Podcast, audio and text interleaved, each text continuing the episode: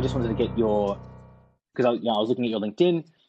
You know, basically from uni all the way up until now, uh, you know, a keen focus on sustainability and renewables.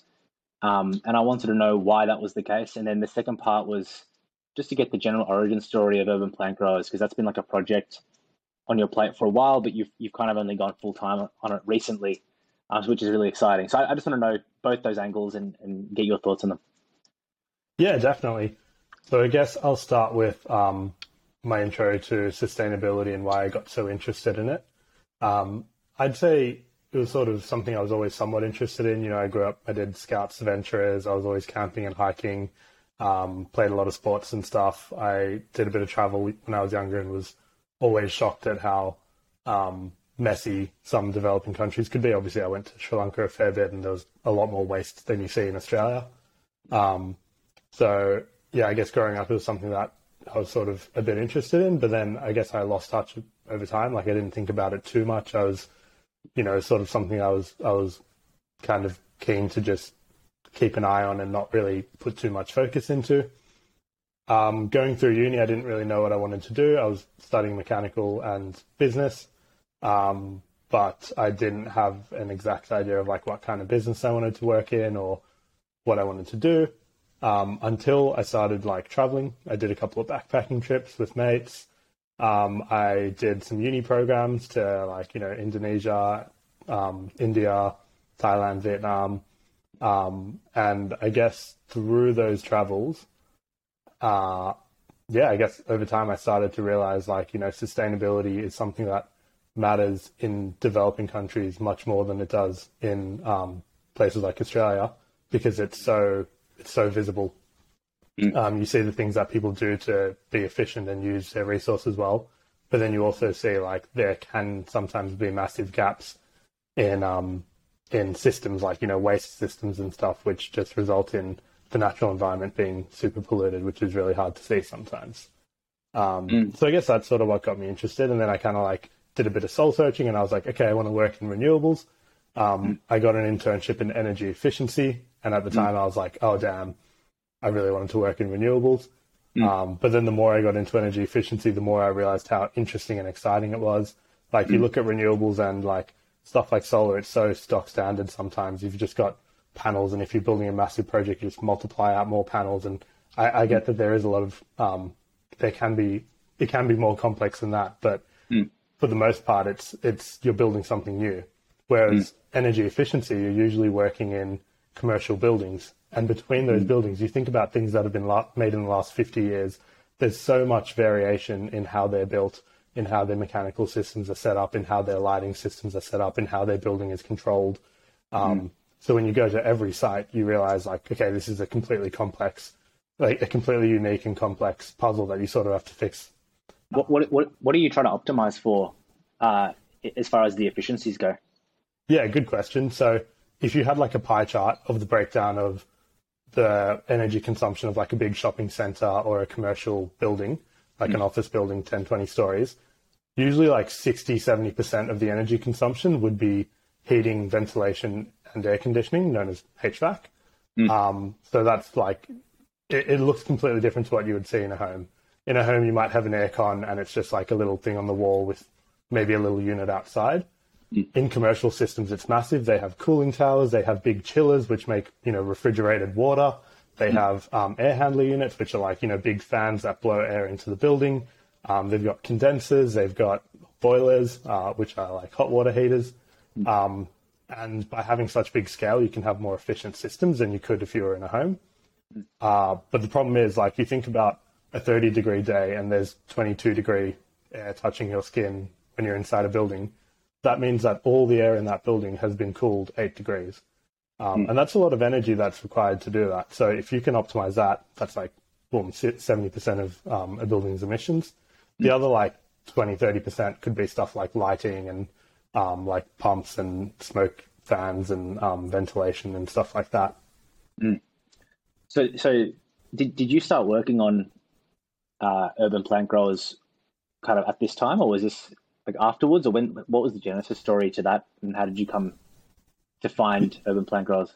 Yeah, good question. So I was um, I mean, I guess there's two sides to it. There's how I came across urban plant growers and how it sort of formed, and how my business partner Peter mm. sort of his, his, journey to finding it. Um, mm. My journey was, you know, I I was working in as an intern in energy efficiency and kind of like learning about this stuff. I was interested in sustainability. Um, at the same time, I was I was very interested in hydroponics. Like I was building all of these things in my backyard. Like my very first um, hydroponic test was like a Vegemite jar. I cut a hole in the top, put some rock wool in, and just tried to grow a seed, and it didn't work, and I didn't know why. Eventually, I figured out it was the nutrients, and then I needed to um, get a, a, full spectrum nutrient, you know, like a, a, macronutrient and micronutrient solution that had everything plants needed to grow. Mm. Um, and then, you know, over time, I tinkered and I made stuff out of PVC pipes and I got to the point where I was growing like, you know, 100 plants at the same time in my mm. backyard mm. using sunlight. Um, so I, I was kind of looking at it from the perspective of how can we make these things scale and mm. provide them to everybody. Um, on the other side of the coin was my business partner, Peter. And I think his sister had recently moved into an apartment which had no natural sunlight. And he was just like, well, if you live here, then how can you grow food or plants? Mm. Um, and that's how he came across hydroponics. He saw the grow lights and he was like, oh, okay, if you if you have these, then you can grow stuff indoors. Um, so he, yeah, he started looking around and he was like, oh, what can we do to kind of reach this market? And he came up with the concept of like an indoor smart garden, which mm. is something that existed in America, um, but no one was providing in Australia. So he saw this gap in the market and he was like, definitely need to target that, need to do that. Um, mm. But he had no idea about like the technology or anything. Mm. Um, so I guess he was sort of going on that path. And then a friend of ours linked us up, and you know, because I was just on a night out, I was chatting to my friend about how my hydroponics products are going and how everything's yeah. working in my backyard, and he was like, "Oh, mm. Peter's working on that. You should chat to him about that." Oh, nice. So I did. Um, that night, like we were we were out. I sent him a message. I was like, "Hey, man, I heard you're working on hydroponics. Like, I'm interested in it as well. Let's mm. have a chat." And he was like, "Cool, I'm out as well. Let's chat tomorrow." So the next morning, you know, we nurse our hangovers a little bit, and um, you know, he gives me a call at like 11 a.m. Uh, and we start talking about what his idea is compared to what my idea is. Um, and then over the course of the chat, I was like, okay, he's got a better idea than me. like, that, but, that, makes but, a lot of sense. But both on the same wavelength for sure. Both on the same wavelength. He had a better idea than me, but he had less knowledge about hydroponics. Yeah. So like I, I knew how the actual systems worked by then. I knew the technology. I knew the technical side mm. of things. Um, so I was like, okay, this is something I can add value to. Um, mm. Might as well start a business while I'm young. I, have never done it before. And the next day, you know, we'd we'd agreed that we're going to start a business. We had an ABN, and we had started making some plans for how we're going to start testing things out. Before we um, jump into the, the nitty gritty stuff, because I'm I'm keen to do a sort of different format for the podcast today, which is almost like a masterclass for starting a direct to consumer e-commerce business. And you know, I went to your uh, your warehouse in Marrickville, and you were explaining to me, and I was super fascinated by it. And so I, I thought you had the because you started it from scratch with little to no knowledge on how to do this sort of thing, I feel like you have the full spectrum um, of learnings from scratch. And, and I feel like a lot of people that might listen to this probably haven't started an e-commerce business or plan to, and so you could add a lot of value there. But before we do that, could, could you explain to me um, what is a hydroponic system and uh, and how does that work in the context of like a smart garden and in the product that you guys have have built? Yeah, for sure. Good question. So um, hydroponics, the word itself, refers to growing plants without soil and growing them in water. So um, typically you'll find that you can grow plants in little like rock wool cubes or vermiculite or perlite. They're basically like these mediums which you know mimic or replicate soil. Um, and you can just put a seed in there and they'll start to grow. But once they start growing, they're obviously going to need nutrients, right? Like that's what in the that's what is in the soil that helps plants to grow. It's the nutrients. So um, you put the plants in the little pods. You um, you kind of add some hydroponic nutrients, and then they start to grow. Um, so that's sort of like how how hydroponics works from that side. It's just a nutrient solution which mimics and replaces all of the micro and macronutrients that are required for plant growth in um, conventional agriculture. Does, does, um, hyd- the different... Does hydro- oh yeah, you go on. No, no, you go on. That's all good. I was just going to say, does hydroponic also refer to like the lighting system and how that differs? Like when I think of hydroponic, I instantly go to go to you know artificial lighting and things of that nature. Yeah, that's correct. So there's sort of the two pillars. The word itself kind of refers to um, how plants grow in water, and they use hydroponic nutrients to do that. Um, but then you you often see hydroponic systems using grow lights. Mm. Grow lights mimic the wavelength of sun of light that plants need to grow. So when you think about a plant growing out in the sun, um, it's got all these different you know uh, wavelengths of light that are being radiated from the sun, but it only uses a couple of small bands. So primarily the wavelength between like 400 and 500 nanometers, and then 600 and 700. So blue and red light primarily. So if you you know look up hydroponics, you'll often find pictures of like purple light because it's a mixture of both of those. Mm. So if you mix those two lights together, then you can give them the energy that they need to grow. Um, and then if you provide them with the hydroponic nutrients, you can give them the food that they need to grow. And then all you need is just like a, a medium to hold them in place. So for us, we've got, we mainly use rock wool, which is sort of like, um, imagine you get a rock, you heat it up a lot, and then you spin it super quickly like fairy floss. You end up getting this super aerated um, sort of substrate, and then it has really good germination properties, like up to 99% of seeds will germinate in the rock wool. Um, and then, yeah, you just kind of put that in a system, put it in water, add some hydroponic nutrients, turn your lights on, and your plants will grow. Super interesting. Can, can you expand the smart home concept to? Because I, I was reading a couple of papers on this actually, end of last year, uh, about uh, sort of vertical gardens, um, commercial sized vertical gardens. Can, can you can you take this concept and then scale it out, and and you know set up a vertical uh, garden up in you know Marrickville, and then distribute your own brand of like uh, you know veggies or whatever to say a Woolies or a Coles? Like, can, can you take it that Yeah. far, or is this like really optimized for the home? Yeah, um, with the technology, you can definitely take it that far. So uh, in the US, there are a lot of companies that are kind of doing this vertical farming technology and scaling it out and getting venture capital funding. Um, they all basically have found a way to make a massive warehouse with heaps of lights and heaps of um, plants growing in it, and then just sell it. Um, so I'd say, yeah, there's there's huge potential for hydroponics on that commercial scale. Uh, when you start looking at commercial numbers, it's like 99% less water consumption than conventional agriculture, 90% less fertilizer, like Land. hundreds of times less land, yeah, Yeah. um, and less less labor, and obviously you're like right next to um, the you can do it right next to the sources of food consumption, so you can basically put your farm next to a city, like very close, and then provide them all the food they need. So on a mass scale, it, it makes a lot of sense in a lot of ways. Um, I'd say the differentiator between what Urban Plant Growers does and what those massive commercial companies does is we specifically target everyday people. So our goal is that if you have a kitchen or you know you've got a house that you can't grow plants in outdoors, you could buy one of our products and you could grow your own herbs, leafy greens, indoor plants in the comfort of your own home.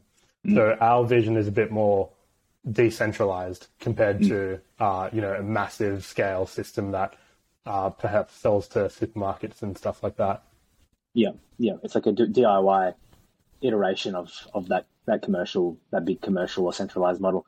Um, Exactly. Okay, so I'm keen to do this. This so I sent you an email before, and I kind of like breaking up the different areas that I thought that I would be interested in for your about your business, but in general, just like doing a D2C e-commerce um, startup, and I kind of broke it up into sourcing, uh, funding of manufacturing, um, storage, uh, product distribution, marketing, you know, the software and infrastructure layer, finances, partnerships, the whole the whole thing. So I thought I'd just go through them very, you know, we'll go through them high level, but I, I'd be keen to get like two perspectives. One on, you know, how you guys handled this for urban plant growers, and then two, maybe there's advice or things that you learnt along the way in each of those steps. Um, and you can go into as much detail as you like, or you can sort of skip over areas that maybe um, you'd prefer not to go into too much detail on, on the, on the, for example, on the finances side. But I, I completely at your discretion.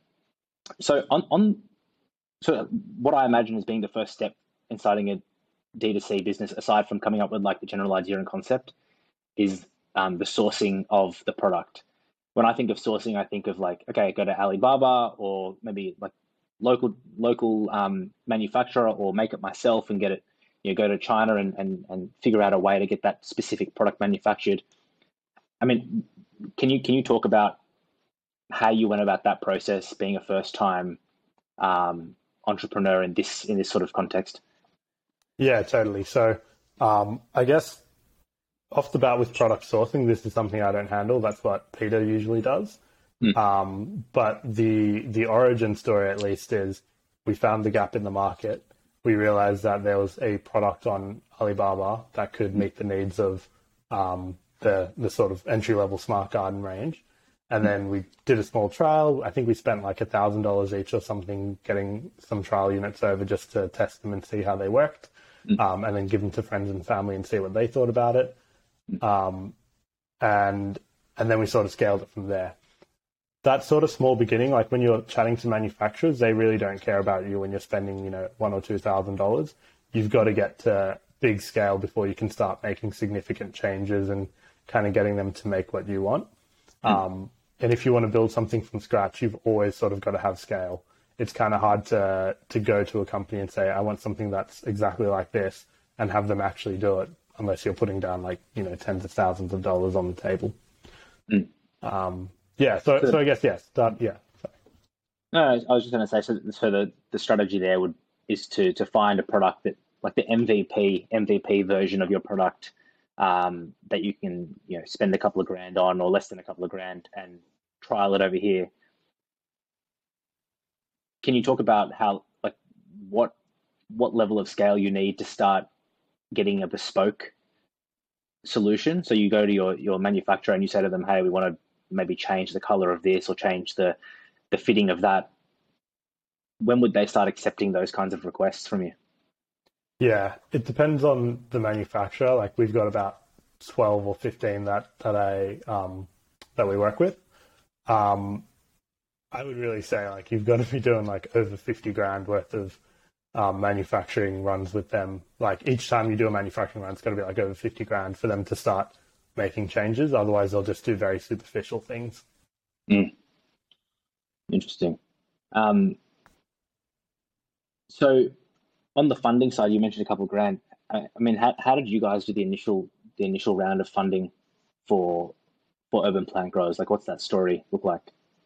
Yeah, so um, I guess at the time when we started, I was in my last year of uni, and Peter had just finished his last subject. So Peter was um, interning at Microsoft, and I was interning at um, my energy efficiency consulting gig. Um, so we both had like income, so we just kind of put our money in from our own savings. Uh, over time, we sort of realized that you've got to get bigger and bigger each time. And hmm. um, unless you're selling something for a ridiculous margin, you're always going to need to put in some money from somewhere else to kind of mm. make up the gap between you know what what you buy and what you sell. Mm. Um, so yeah, we pretty much bootstrapped it for the first like three years, uh, mm. which was just kind of investing our own money in as we went. Um, and, re- and reinvesting. Thing, oh yeah, no, so gone, gone. Yeah, and, and reinvesting all the money that we made from UPG. Like, uh, for example, you buy something for um, uh, a customer buys something for like you know ten dollars and you make six dollars out of it, you might have spent four dollars on the initial product. You obviously reinvest that six dollars as much as you can throughout the business, and if you want to get the max value out of it, you got to make everything in your business like streamlined so you get you know good value for that that money that you're using. Um, but yeah, yeah, sorry. No, that's all right. You, you, I, before I cut you off, what, what were you going to say? There was an extra point you were going to mention. Yeah, yeah. So I guess like you'll always end up in this funding um, deficit when you're kind of like growing a business, especially a hardware business. Like you'll always have to grow. You basically have to spend more and have more of the physical stock, and that's the problem with every startup. Um, you can boot, bootstrap for so long, but eventually you're going to run out of your own money unless you're absolutely loaded. Um, yeah. There are a couple of ways that you can sort of start to get around things. So the first one that we found was um, just getting an Amex card. Hmm. Super mm. helpful tip, but basically, like you know, you can get 52 day credit terms, which means you can manufacture stock and then you don't have to pay for it until it arrives in um, your warehouse, so until you're ready to sell, because otherwise mm. you've just got this this massive funding gap where you've spent all this money and you don't actually, um, yeah, you don't actually have any products to sell for like maybe mm. two three months. So that's one big thing that's helped sort of bridge. Yeah. What what what were the funding terms or the payment terms rather for like your manufacturer in in China? Was do they make you pay up front or is there like a 30 day net, 60 day net kind of arrangement? Usually, usually there's a bit of an initial deposit, and then you mm. do a second payment um, when the goods are loaded onto a shipping container or a plane or um, whatever mode of transport you're using. Cool. So the Amex help like solve a bit of that cash flow, the cash flow issue. Yeah, it bridges a gap. It basically means you can spend money before you have it, and then your sales from your business can cover the bill mm. that comes in when the Amex is due. So when when you order these products, it takes you know two to three months to manufacture. Where do you put? I mean, firstly, when you first started, where did you put these products? Because I assume that there are quite, quite a few of them, and, and I've seen them in person. They're quite bulky. At least the newer ones are quite bulky. Mm. What what was your warehousing situation? Did you like? Did you try third party logistics? Like, what what was the initial iteration of your um, supply chain, and then how did that iterate over the over the last couple of years? Yep. So I'll touch on that in just a second, but there was one other really crucial point that I think will help people with the financing side. Yep. So when we started, this wasn't really a thing, but now there's a lot of companies that do revenue-based financing. Mm. So they'll look at your numbers. We're, we're Shopify based, so they basically just integrate with our Shopify account, and they can see, all right, you're doing 100k per month. Um, cool. Based off your revenue, we can give you a certain amount. So their mm. their algorithm may say, all right, we'll give you up to three months worth of revenue. So they can give us a loan of maybe 300K and mm. then you pay that back, but you only pay it back as a percentage of your revenue. So it means that you don't have to, um, you're not locked into a set number per month. Mm. It basically just covers the cost of goods um, in your product margins. Mm. So that's a really good way to grow because you can get big amounts of money and it kind of bridges that gap for you and you can scale quite quickly. And often they help you, um, like if you're spending money on marketing, they will give you um, a loan at a reduced rate. So it's a really good, really good way to kind of bridge that financing gap.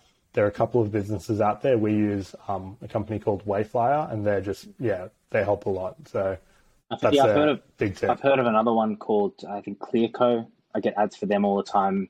I think they, they do e-commerce based financing, and then there's another one called Pipe, but that's yeah. more for software as a service. I don't know if that, that plays into ecom, but it's it's a like a um, a way for you to bootstrap your like subscription business. Yeah, definitely. Yeah, they're they're all we've chatted to all of them. Um, Wayflyer came out on top. It is yep. a smart business model. Like if you do the maps, their annual rate of return can be like you know thirty percent sometimes if you make revenue quickly. Um, yep. It's all just based on like the faster you make money, the faster, the more money they make, they um, make which is really smart of them. It's a good business model, and they also sort of like connect you with a bunch of resources. So they might connect you with their in-house marketing team.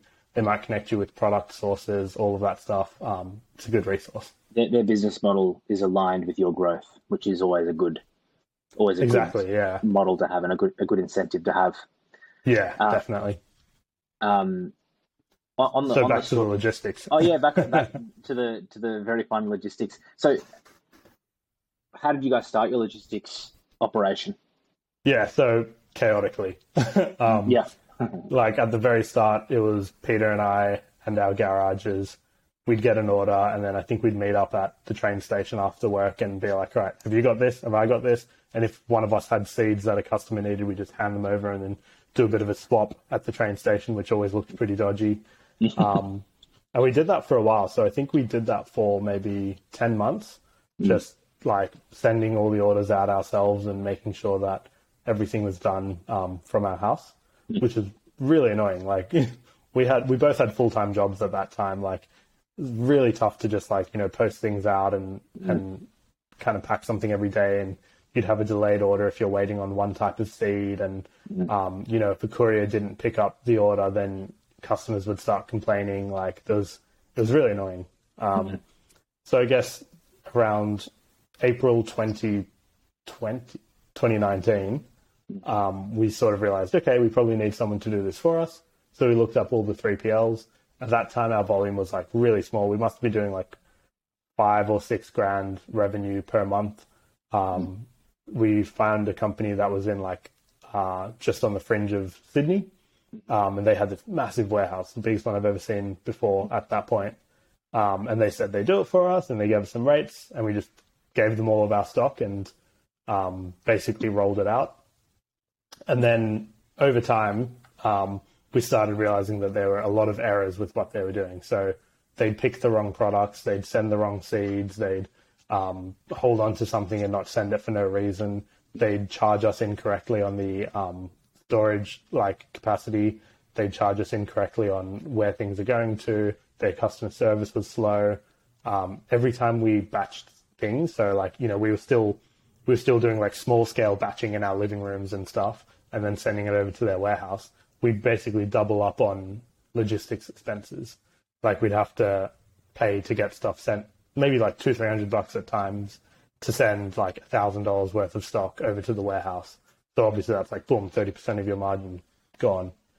Um, so that's sort of like a necessary step that I think a lot of businesses have to do, but they don't. Uh, there aren't many good options in Sydney or, or in Australia for that matter. So it's a really, really tough space to be in. I think. Um, I guess moving on from that, we sort of through our connections and networking um, met someone who was working for Oz Harvest at the time, um, and they had a bit of warehouse space in Alexandria. So we got chatting, and you know, she said, "Hey, come over, check out the warehouse. We'll see how it goes." Um, and I went over one day, and we had a bit of a meeting, and um, yeah, we we did a bit of an agreement, and we subleased some space from them, just a really small amount of storage space, um, and then we started to build out our own warehousing team um, to pick and pack the orders.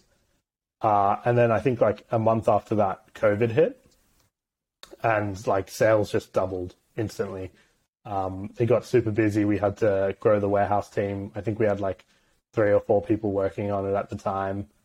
But it was, it was pretty bad because um, by that time we hadn't had time to like optimize things and learn the warehousing game well enough. So we were paying like a lot for storage and postage and labor and um, yeah, it was, it was quite messy. Like we were getting, I look back and I was like, the stationery we bought back then was probably like two, three times as as much as what we pay now. Um, mm. But it was a necessary step because it meant that we could get products out to customers really quickly. If we had a problem, we could solve it immediately. If we wanted to do customization, we could do it. Um, it really helps our business grow. Mm. On, on, the um, eventually, on the sort of, yeah. Oh, sorry, just just to, on the on the COVID stuff. Did you guys anticipate that um, COVID was going to have this impact on sales? Like, were you did you foresee that you know people would be at home? You know, like let, let's prepare, or was this kind of a, a fluky thing that you guys had to kind of backtrack and solve for?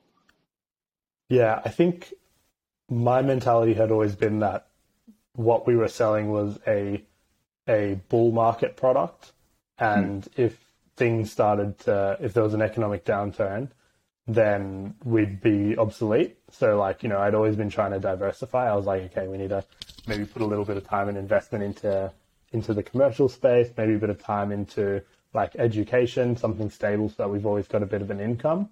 Mm. Um, but then COVID hit and like all my expectations were just like crushed and I was proven ridiculously wrong because mm. everyone was stuck at home and everyone wanted to pick up a hobby and learn how to do things and it was a perfect time to have something to look forward to, you know? Mm. Like going back to it, speaking to customers at the time, they were just like, yeah, you know, I haven't left my house in three, four weeks, but every day I wake up and I see a new leaf on my plant and I know that that's mm. progress. So, mm. um, yeah, it was completely unexpected. We weren't prepared for it at all. I look back on it now and I say, if, if I knew what I know now, um, mm. we could have absolutely killed that year, but mm. uh, it was all just a learning experience. Yeah. Um, on the logistics stuff, because when I when I went to your warehouse and we were talking about kind of on, on the on your point of if I knew what I knew now on the warehousing stuff, it'd be completely different. Can you can you give some examples of that? So you, you gave one earlier on the um, uh, well, you, you you mentioned the the kind of equipment that you guys got. Can you give a couple of ad- additional examples yeah, sure. on the things you would change? Yeah, sure. So um, looking back on it, we spent a lot of money just posting things out in the wrong boxes. So hmm. um, obviously, when you post things, you've got to pay for their weight, but also it's a selection between their actual weight and their volumetric weight. Mm. Um, that wasn't on our contract with Australia Post. Like it, we, none of us saw it until like five, six months in, where we saw this tiny little asterisk that said, Mm. "Oh, also all of your weight is volumetric." Mhm. Um, so we were spending like huge amounts of money sending things that were two kilos in big boxes and getting charged for like 10, 15 kilos or something like that, which is something we just never really, it's really obvious and so stupid in hindsight, but it's something that we just never really saw at the time. Um, the other thing is like where to get the right stationery, so the right boxes, the right tapes, all of that stuff. Um, it's kind of just like finding a network of good suppliers that you can rely on and that can do good work. Um, and then to a degree, it's also um, kind of getting stuff custom manufactured to suit your needs. You do sort of need a little bit of scale to get to get good savings in those areas. Um, it takes a it takes a while, and you've got to just build up a network, I guess. Um, and then the other stuff is just like warehouse planning and organization. So um, I always think about it, and I'm like, the biggest thing that wastes time in a warehouse is people walking around looking for things. Um, if you can just make sure that the warehouse is always like tip top, A shape, like organized, everything is set out in a logical way, then you can save so much time from just like your staff walking around to pick something up from a, a you know, a pallet or something.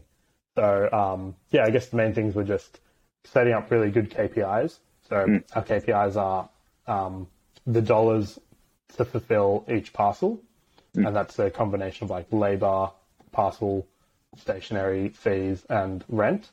Um, and that massively reduces when you have bulk because all of those sort of fixed ones kind of flatten out a little bit. Um, and then errors per 1,000 picks. Mm. So right now our warehouse makes like about nine errors per 1,000 picks. Mm. The best American warehouses are making three errors per 1,000 picks. Mm. And the best Japanese, Japanese warehouses are making three errors per 10,000 picks.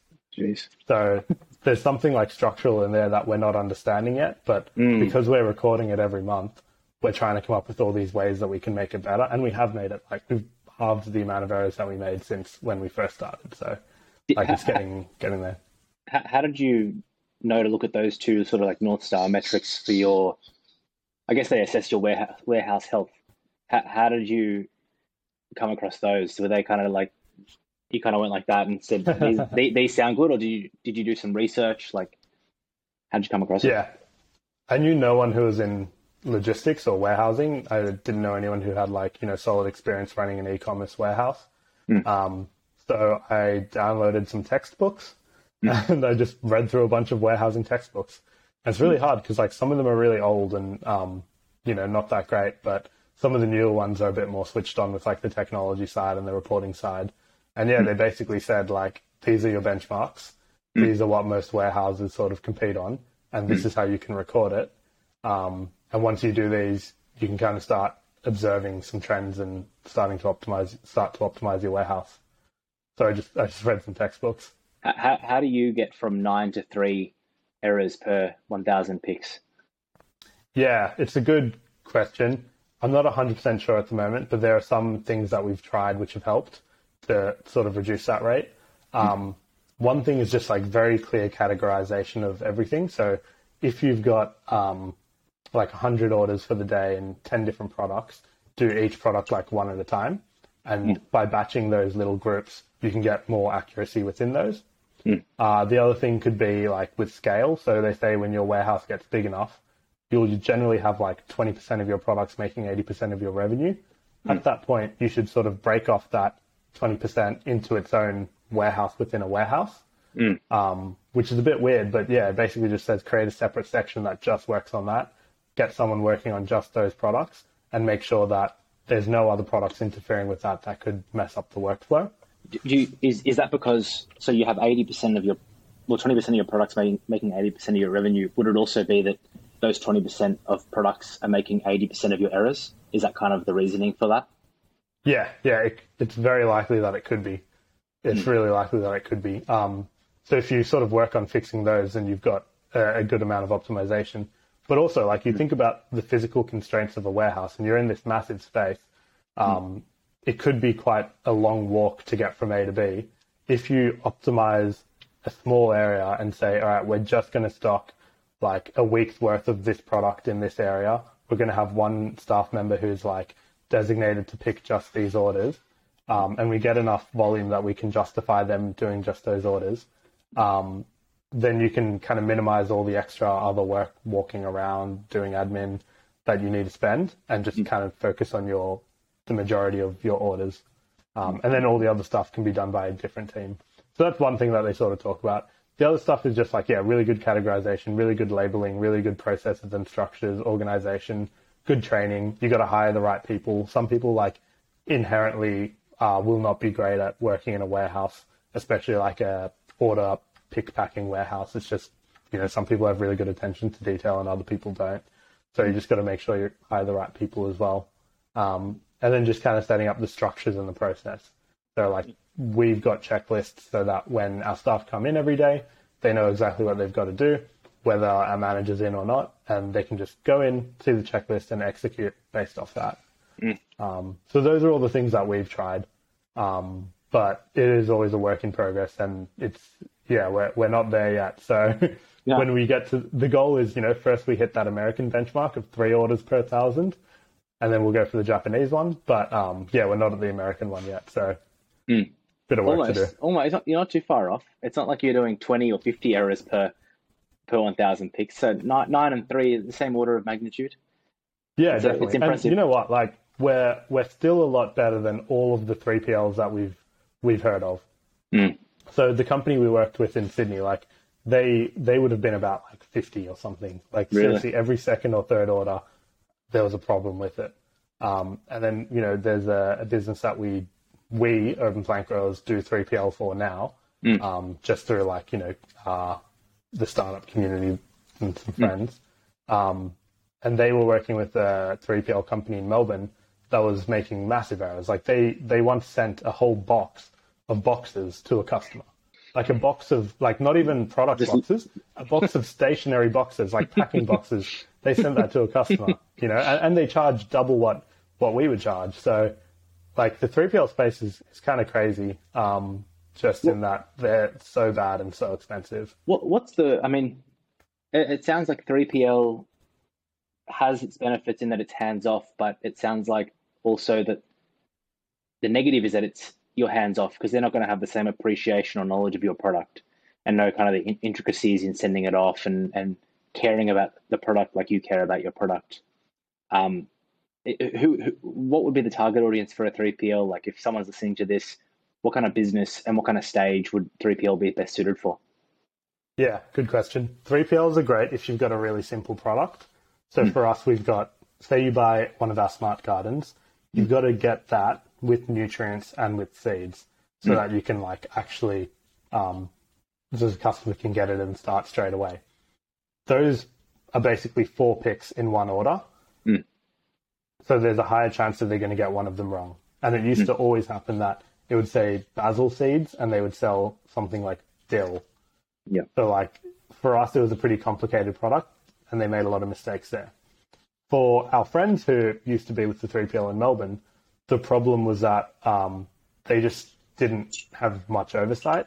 They were an American company that had moved over to Australia, and um, they kind of just took their business model from the US and did the exact same thing here. But they didn't actually have anyone who maintained quality control. Mm. So, like, whenever they had a query, they'd message them and be like, "Hey, you know, this is a problem. Like, can you fix this?" They'd be like, "Hey, sorry, uh, we can't fix this, but we can give you a refund." Mm. So really bad customer service, but like you just spend so much time fixing problems that it wouldn't mm. be worth it. Mm. Um, yeah, I, I, think the there aren't many good options for people, but you sort of have to do it. If you've got a simple product, like most of your orders are just one item and it's an easy mm. item to pick and it's well labeled, then that could be a good option for you.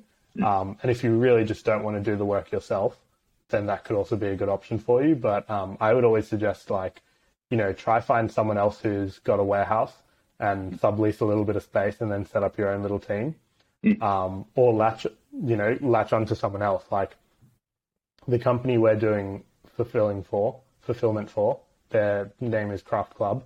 They sell these cross stitch kits and they just have like, they put all their stuff in our warehouse. They have a bit of storage area And then when our team is packing our orders, we'll just do theirs as well, mm. um, which makes sense for us and them because we can both increase our volume. We do a really good job. It's close to the city, so they can come in and like visit it whenever they want, mm. um, and they get a bit of you know bit of flexibility to change things up when they need. So mm. yeah. From a from the software and infrastructure standpoint, you, you mentioned you guys are doing Shopify. How do you guys manage this sort of like, you know, when an order comes in or packing and stuff from a logistically using software, or maybe you guys don't use software. How, how do you guys handle that? Um, that, that in, inside your warehouse. Yeah, good question. So uh, Shopify is like yeah the basis for all of our platforms. Um, we use a specific app called Starshipit, mm-hmm. which is like a um, postage and fulfillment app, mm-hmm. um, and that one's really good. Like, you know, why would you develop your own software why would you sort of um, spend time doing it manually? Just use an app that already exists out there, and then kind of use that as your your backend for your warehouse team. It's really simple. It basically just pulls in all of our orders. You can set up automated rules. So if something's going to a certain state and it is a certain regulation, for example, like uh, in Tasmania, you can't send pea seeds. Mm. So um, we can just automatically block that if someone buys it, and then we know to like call them and replace it or something. Mm. Um, in Western Australia, you can't sell alfalfa, or if you do, it has to be specifically marked as like, you know, for sprouting only mm. and not for use in the ground. So you mm. can kind of just set up a rule that says if it goes to Western Australia, put a notice on it that says for the attention of biosecurity Western Australia, mm. um, and then kind of put a label in the box that says, all right, this is for sprouting only. So you can do all of that stuff. You can do set up rules that pick the cheapest postage option, set up rules that um, order the way that your orders come through at the end of the, at the start of the day, so that you can just go through the list and not have to do anything. Mm. Uh, yeah, it just makes it makes life so much easier, and it's really quick to do it on your own. And you guys just have like a roaming iPad or like a TV screen that has the orders that come through. Like, how do you, how do you guys? Yeah. Yeah. Yeah, we've got um we've got two laptops and just monitors, and they're sort of like attached to these like makeshift warehouse tables that I, I mm. built on my own, like when we hmm. first moved into the warehouse that we're currently in. Mm. Um, but yeah, it's just a computer, and you can kind yeah. of, yeah, you plug it into like a, a label printer, um, a proper printer, the monitor, and then a barcode scanner, and between those kind of pieces of equipment, you can just pack and send everything quite quickly. Mm. Awesome. Um, I know you're not a marketer per se, I mean, your background's in engineering and you, you've got like an eye for the operational side of things and, and logistics, but you've had to learn very fast how to do this marketing thing. Can you give me the like the story of your first paid customer? I'm sure it was family or friend sort of paid customer, and then how you went about defining kind of like personas for your audience and figuring out how to find them, where do they live, and how do you scale that um, that marketing operation in order to reach in order to reach them. Yeah. So big asterisks on everything that I say because mm-hmm. I'm not a great marketer. Um, right. I would say the first sale we got, we didn't really know what we were doing. Um, we had a website. It was, you know, really quite simple. I'd taken all the photos myself. Um, I'd done the design myself. Basically, it was, it didn't look that great. Mm-hmm. Um, we spent some money on Google ads and got a couple of bit of traffic to our website, and then eventually someone purchased. Um, and then we didn't really think anything of it. We were like, yeah, cool, celebrate, all good. Now let's do some more. So like, um, we didn't really, yeah, we did, uh, yeah, we, we just kept going with what we were doing. We sort of scaled out the budgets and we sort of made our products better and um, tried to expand our, our budget and how much we spent on advertising to grow. But that was the wrong way to do it. Um, in hindsight, I know that as soon as you get your first customer, you've got to start surveying them. If you get one person to buy your product, then they're not too different to other people who will buy your product. Mm. So you need to call them up, have a list of questions you want to ask them, figure out like what demographic they are, why they bought your product. Their main driver is the most important thing. Um, for about like a year and a half, I thought that the main driver for people buying our products was the environment um, mm. and sustainability. And then when I actually called them a year and a half later, um, I did this big list of surveys with all as many customers as I could get. They were all just like, "Yeah, it's just so convenient and so easy." So mm. yeah, as soon as I heard that, I just completely you know changed our tactic from uh, being about like the environment to, to kind of showing them how convenient and easy and straightforward the product is. Um, Mm. So yeah, I'd say that was a big mistake on our side. Like we did not do as much customer research as we should have, Mm. and it definitely delayed our growth a lot. Um, Mm. Is this So yeah, about understanding kind of the market positioning, like using using their words instead of.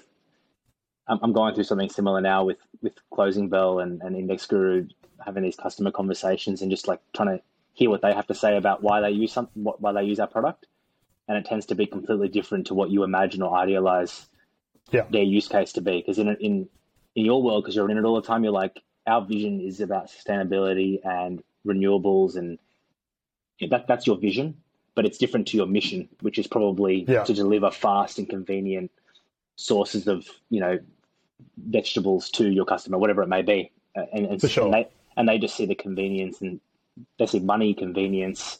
Does it do what it needs to do um, yeah, beyond sustainability? percent, Hmm. one hundred percent. I was I was 22 when when we started the business, and I was like going to climate rallies, hundred percent convinced that um, like I would, you know, my biggest calling in life was was the climate and the environment, Mm. which is why I was working for an energy efficiency consultancy. Um, so for me, this was just like, yeah, like you'd grow this because you have food right at your fingertips rather than having to go to the shops to get it and watch basil or coriander just wilt away in your fridge. That was 100% clear to me. But then until we actually started like surveying customers, we didn't start seeing what, what they really cared about.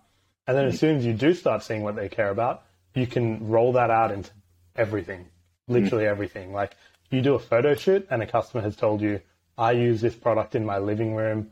Um, I grow basil with it and I love the freshness and the convenience. You put that product in a living room, you put basil in it, you make mm. it like so easy. You take a picture of someone like cutting it happily and then like putting it onto their food, mm. just like that. And that's that's kind of replicating the image that people have or they want to see when they're looking at your product, and it immediately appeals to them because that's what people care about. Mm. Um, so yeah, I'd say the customer research piece is really key. Um, the other part for us is we've got quite a strong recurring revenue model. Mm. Like we we sell a smart garden product, and you've got to buy seeds and nutrients and sometimes growth mediums to keep feeding it. Um, so we do have pretty good return customer rates, and a good way to kind of reach people is with email marketing, um, and just being quite tasteful about email marketing. So we use a platform called Klaviyo, which is like very intelligent. Um, it's way better than all the other email marketing options out there. Um, you can do some very good segmenting, and you can kind of really learn a lot about your customers and make sure that you're giving them stuff that's actually useful to them rather than just spam. Um, and you can just kind of try um, space out the intervals of when you speak to them based off your understanding of their product life cycle. If they get something that grows basil and you know that that takes two or three months to grow, then maybe two and a half months in, you'll start talking to them about, hey, like, how's your basil growing? Do you need any new seeds for your next batch when you need to keep going? Or, um, yeah, how's your experience? All of that stuff. Do you, you guys Um, automate? Do you guys automate that based on the different segments you have? Is that or is that something you guys are working Yes. on now?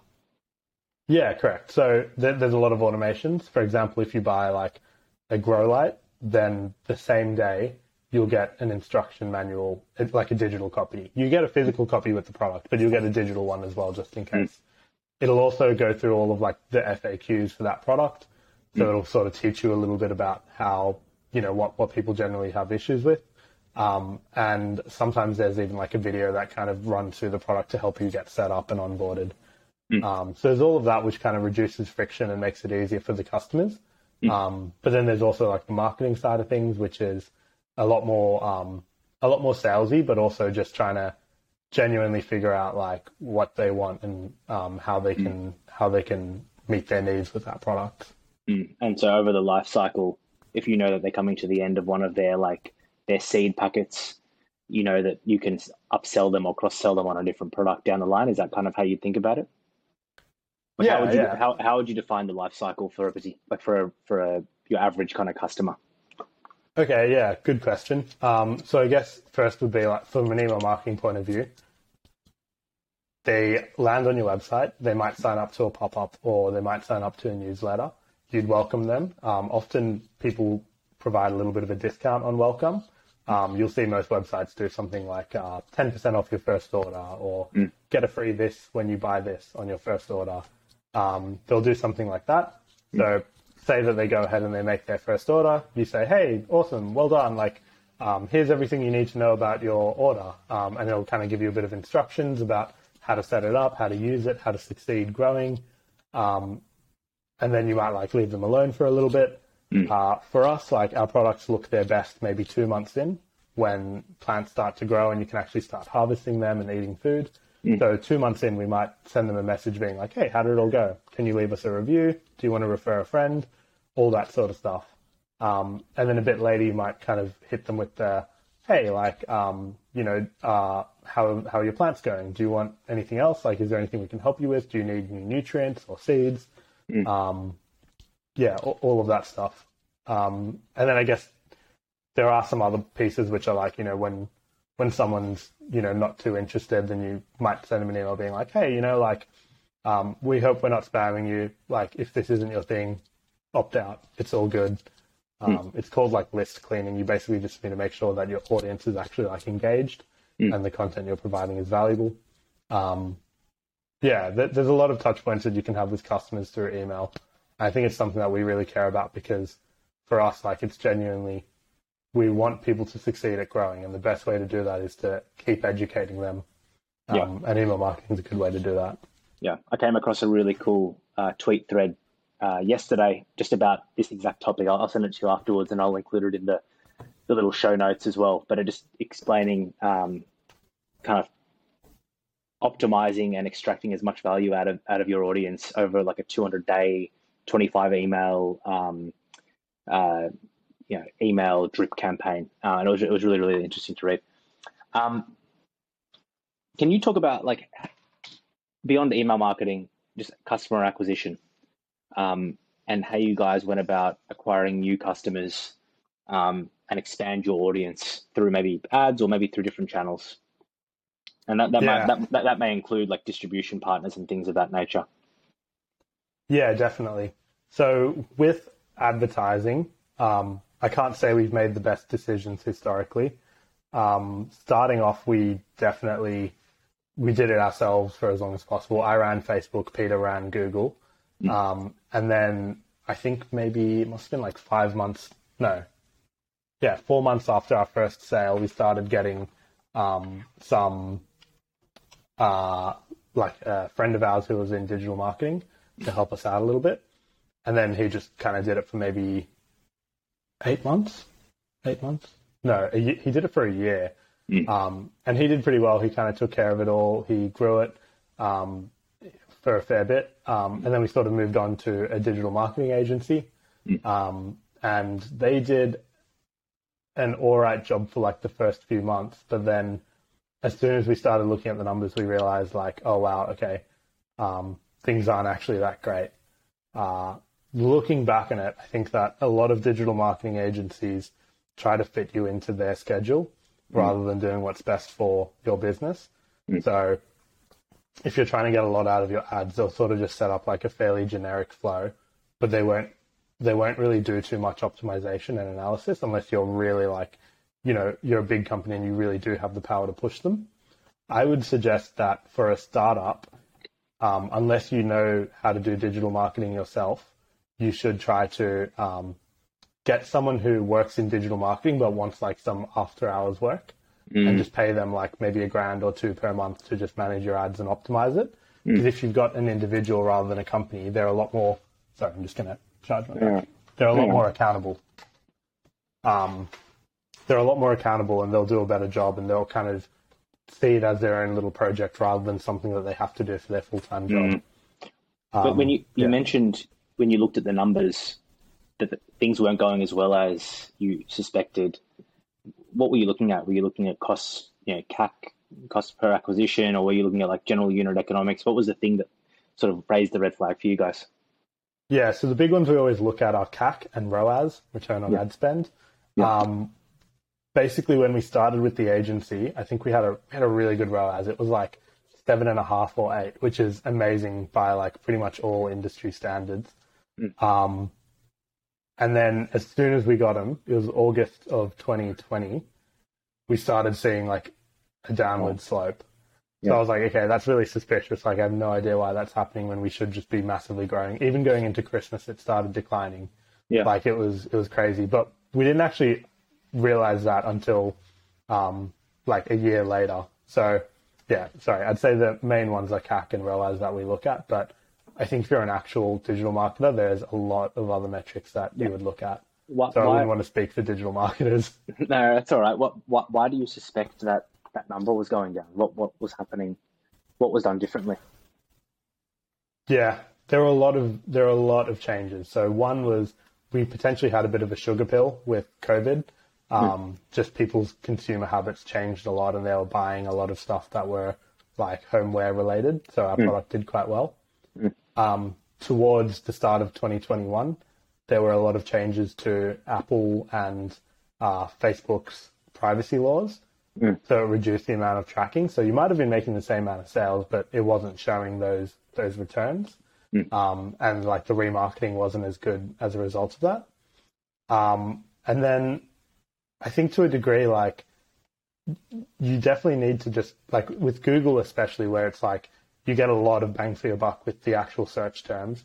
You need to be optimizing that consistently, kind of going in, analyzing what works and what doesn't, and then optimizing it until you've got a really efficient um, set of keywords that you can put ads out for. Um, and there was none of that going on. So, yeah, I think that there's a couple of things. Yeah. Um, m- moving on to cash flow. I mean, we, we touched on cash flow kind of, um, but did, did you have, I mean, the Amex example was one of them, kind of these strategies to optimize on cash flow. When I spoke to you at the warehouse, you were talking about ways that you guys were, you have to keep a really keen eye on how you managed money in, money out, um, and being like insanely focused on that area. Do you have any g- generic or broad strategies here for managing cash flow? Maybe maybe it's specific to hardware businesses like yours. Yeah. Maybe they're just learnings along the way um, that you found have worked really well for you. Yeah, it's a good question. Um, I would say just keep a close eye on your budget and make sure you have a budget. So make sure you know like what your monthly costs are and how much money you should be making um, and how much you can be spending. Um, I think every time I've done the maths, it always shows that like a dollar saved is better than a dollar in revenue. Mm. Um, basically like if you make a dollar in revenue that's not really a dollar. You've instantly got like 10% gst maybe like 40 50 60% product costs mm. 20% advertising costs maybe 15 20% for your warehouse. You might be left with like 10 cents if you mm. if you make a dollar in sales if you don't have your business well optimized. Um, so you definitely like it's in that scenario it's better to be efficient and find a way to save a dollar than to to make that extra dollar in revenue. So always kind of like keep an eye on the bottom line and make sure that you're being quite intelligent about that as it grows. At the same time, however, um, with physical good products like ours, hardware products, you need to scale to start hitting economies of scale. For example, like we've got a warehouse, that's a fixed cost. The only way to make that lower on a per unit basis is to have more orders going out and sell more units. Same with like employees, even like um, if you hire someone, and you know we've recently made a couple of hires, but if you hire someone who's working on the Australian ad account, um, that's a certain amount of work that they can do. Whereas if you have three different countries that are all making like pretty big amounts of revenue and all have quite considerable budgets, then that one person's job has a larger impact. If that makes sense, like it's sort of just by scaling up, all of your investments sort of start to flatten out and make a bit more sense. Mm. Other than that, like, uh, yeah, just be very intelligent, report on it.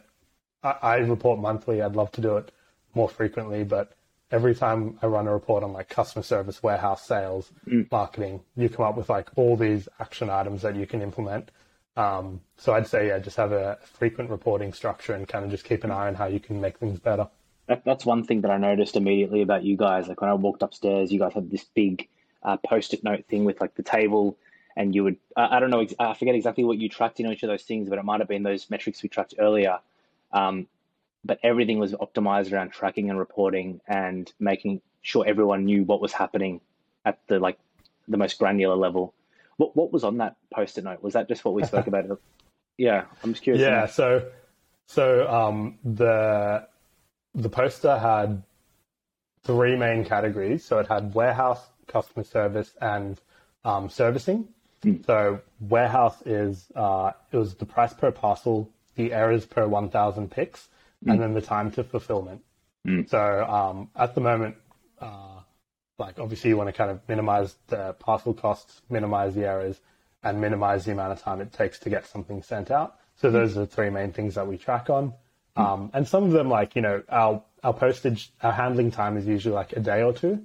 We know that we're not going to get same day handling until we like double our volume. And the main reason is just like we, our warehouse team doesn't work five days a week. So how could we do same day postage until we've got that? So, um, so yeah, like th- that's the one for the warehouse. For customer service, it's response time, um, number of queries, and then number of queries per 1,000 um, store sessions. Mm. And that last one is sort of like a bit of a metric on how well the website is explained. Mm. If the website is explained well, if the product pages are like articulated well, if um, there aren't many faulty items, there's not many problems with postage, there's not many um, errors or like people asking questions about how they can use things, then mm. that number will be quite low. Whereas mm. if you've got heaps of problems everywhere, it'll be quite high. So it's sort of just a metric of like, yeah, how many issues do you have like as a percentage of how much how many store visits you're getting? Yeah. But then of course like you do just need to track the absolute volume of of customer service queries because mm. at the end of the day, like if you're getting a thousand a thousand queries per month about a faulty item, it doesn't matter if that's like one percent of your sales you've still got a thousand people that have a faulty item. So yeah, you've always got to kind of keep an eye on the absolute numbers and mm. yeah, mm. exactly. Yeah, so yeah. I, I, like to. I know this is something that Fred Smith from DHL. No, mm. sorry, not DHL. It's Fred Smith from from FedEx. Mm. Um, he is very like you know keen on that. He'll make sure that all of their KPIs are like in absolute numbers. Because if you're the person who needed, um, if you're the hospital that needed like a certain piece of equipment to do a heart mm. transplant, and your equipment went missing, it doesn't matter if, you know, you're under that 1% service threshold.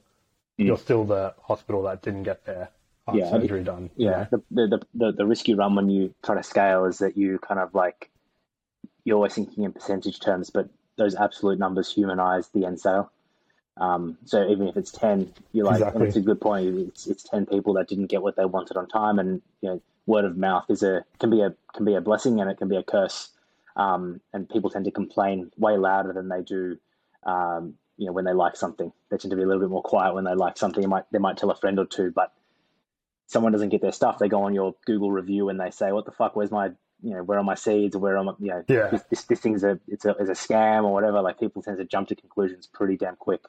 Um, on the flip side, it makes a huge impact. Yeah, yeah, I can imagine. And you look at some of the best brands out there, like the brands that that people really talk about and really rave about. Mm. And um, I don't know, I, can people probably say like Koala or something like that. Mm. They've got their four hour delivery times. There's yeah. winning appliances who I know like people always talk about how how great their delivery drivers are and how quick their service is and how easy it is to get stuff set up. Um, those are two examples of companies that are logistics and customer service driven and use those two features as sales points. Whereas traditional businesses might see those um, business areas as costs, which I think is like, you know, atrocious. Like, yeah, there's a cost associated, but there's a massive opportunity if you can do those things right. But to make it right, you've got to be looking at all the problems and fixing them really quickly to make the overall system better. Mm-hmm. Um, last, this is kind of the last pillar of this discussion, just on distribution partnerships. I noticed you guys have done a really good job getting in front of like David Jones, um, some other retailers that are that escape me now, but there was a, there's a couple of big names there. Can can you talk about how you like initiate those conversations, those partnerships, um, mm. and then how you handle those conversations um, in order to close a deal? So if, if I've got a product that I want to sell, I want to sell this mug. How do I go about that? For sure, I can talk uh, as much as my experience lets me. Mm. Um, Peter's a bit more of like the sales guy at UPG, you know, um, so so he manages most of those conversations. Um, I guess starting with our initial B two B strategy, we had had the idea that if we sell to all of the small nurseries and garden stores um, and like little plant shops in Australia, then over time our product will become quite common mm. and the big retailers will pick us up just because we'll be everywhere. We'll be mm. ubiquitous. Um, so we spent a year with like a dedicated salesperson who works like what three days a week or something like that, um, calling all of these people and emailing them and trying to get our products in store, and we got absolutely nowhere.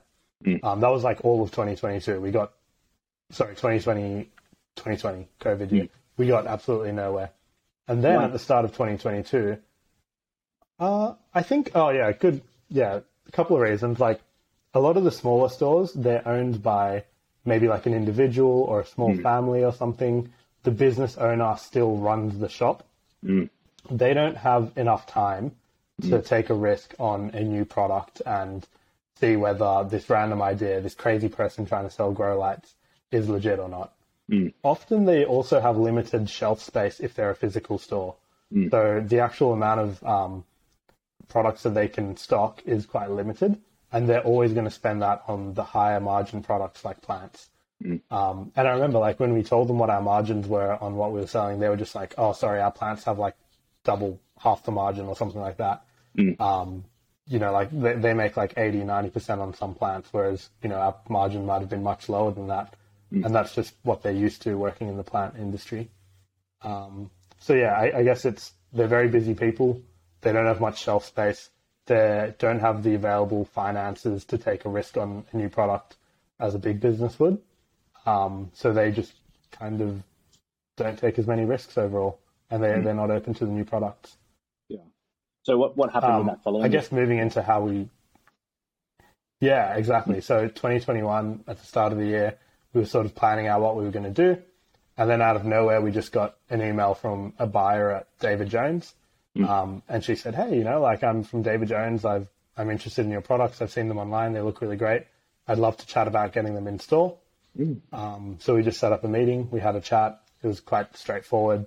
Uh, you just talk about like um, why it's beneficial to them, you know, what they can do with it, um, which stores they can sell through, what our customers are like, uh, and then you kind of just go into the, the contract side of things and set up a bit of like a B2B contract and set up some rates with them. Uh, and then, yeah, you get, you get onboarded, you go through their process, you figure out what their logistics structure is like, and then you supply them products. It, it's pretty, yeah, it, it's, it's not that complicated actually. It's pretty straightforward. It yeah. was actually way easier than working with all of the small businesses. It was really just like they've got so, all of these big companies have a dedicated person whose job is to find new products mm. and onboard them into their sort of ecosystem. So it's I guess, a lot easier. I guess it'll be different if you guys do more outreach to like uh, David Jones esque type partners because they reached out to you. They had a clean, a clear like eye on what you were Correct, doing. yeah. There was no need to convince them, I suppose. So that that that's um, Correct. That, yeah. There's a benefit benefit there on the like actual margin side, and we don't have to go into details here if it, if you're not if you're prohibited from going into detail. But you know, I know Woolies or Coles, you know, when you try to sell a product to them, they'll they'll demand pretty tough margins uh, for the for the person selling to them. What's the setup look like generally? What's the structure uh, between in the the commercial relationship between you and like a David Jones, for instance? How does that work? Yeah. Um, you do have to be pretty intelligent with the margins. Like they do take a bit of a risk um, buying stuff off us. So you've mm. kind of got to be accepting of that and um, try to find a number that works pretty well for both of you. Mm. Uh, it'll always end up being like somewhere in between what you sell for and what your cost of goods is. And you've right. just got to realize, like, okay, what can I do this for, and what actually makes sense for me. And they um, they buy. I can't go into too much detail other than that. No, that's all right. That's all right. But, but they they yeah. will send, they will buy a set number of units from you ahead of time, and then if they do well, then they'll continue purchasing from you until you know until their their heart desires kind of thing.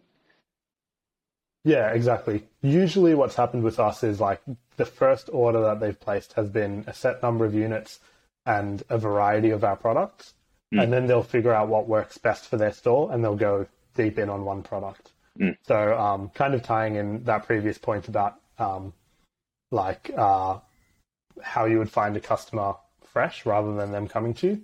Mm. With Flower Power, Peter, my business partner, he went out to them.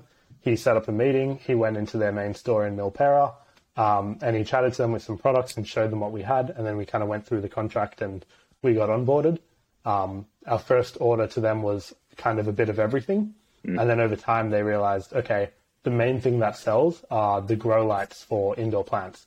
Mm. Um, so they just started going deep on those. So now all they buy is indoor indoor grow lights, but Mm. they buy a lot of them because they're they're a plant store. They sell heaps of plants. Mm. Um, so yeah, I guess that's how how it works. Awesome, man. I just noticed the time. I didn't realize that it was. We've been chatting for an hour and fifteen minutes, man. I, I could talk for you. Oh wow, me you for- neither. I, I could chat with you forever, man. Um, and I will come visit. Smashing through it. I'll come. I'll, I'll come visit you again at the warehouse, and I'll help you do some picks. Hopefully, I can get your number down from nine to three. Maybe I'm the missing link. Um, Yeah. And yeah, if, if, is there is there any anywhere you wanted to send people, or anything you wanted to, to say, um, links, anything? Um, you're welcome to. You're welcome to um, do that now. Yeah, for sure. I mean, I guess if you're in the market for an indoor garden of some sort, if you want to grow herbs or leafy greens or indoor plants, then you should head to urbanplantgrowers.com. Uh, if you're in the UK or New Zealand, you can do that through those sites as well. Uh, we're set up in all of those countries right now. Um, if you're an e-commerce startup and you're looking for some advice or some tips, you're starting out, I'd love to have a chat. Um, I really do enjoy chatting to other people in the industry and just kind of picking their brains and seeing what they're on about um, and trying to help them not make the mistakes that I've made in the past. Uh, and there are plenty of them. Uh, other than that, like I hope I've actually been able to provide some info that's been useful to people. Um, yeah, You still lots of learnings to go, but you know, No, but so so useful, man. So useful, and you're su- you're super smart, and and the the part that I like love the most about what you're doing is that you just learn so quickly from those mistakes. It's not about the actual mistake. You don't know what you don't know. It's about like the rate of change and the rate of improvement that that is the de- determining factor of success and not. So uh, you guys are doing such a good job, and Urban Plant Growers this time next year is going to be huge, huge. yeah. Watch this space. Watch this space. All right, mate. I'm just going to Watch this space. Yeah. I need to stop right now. So.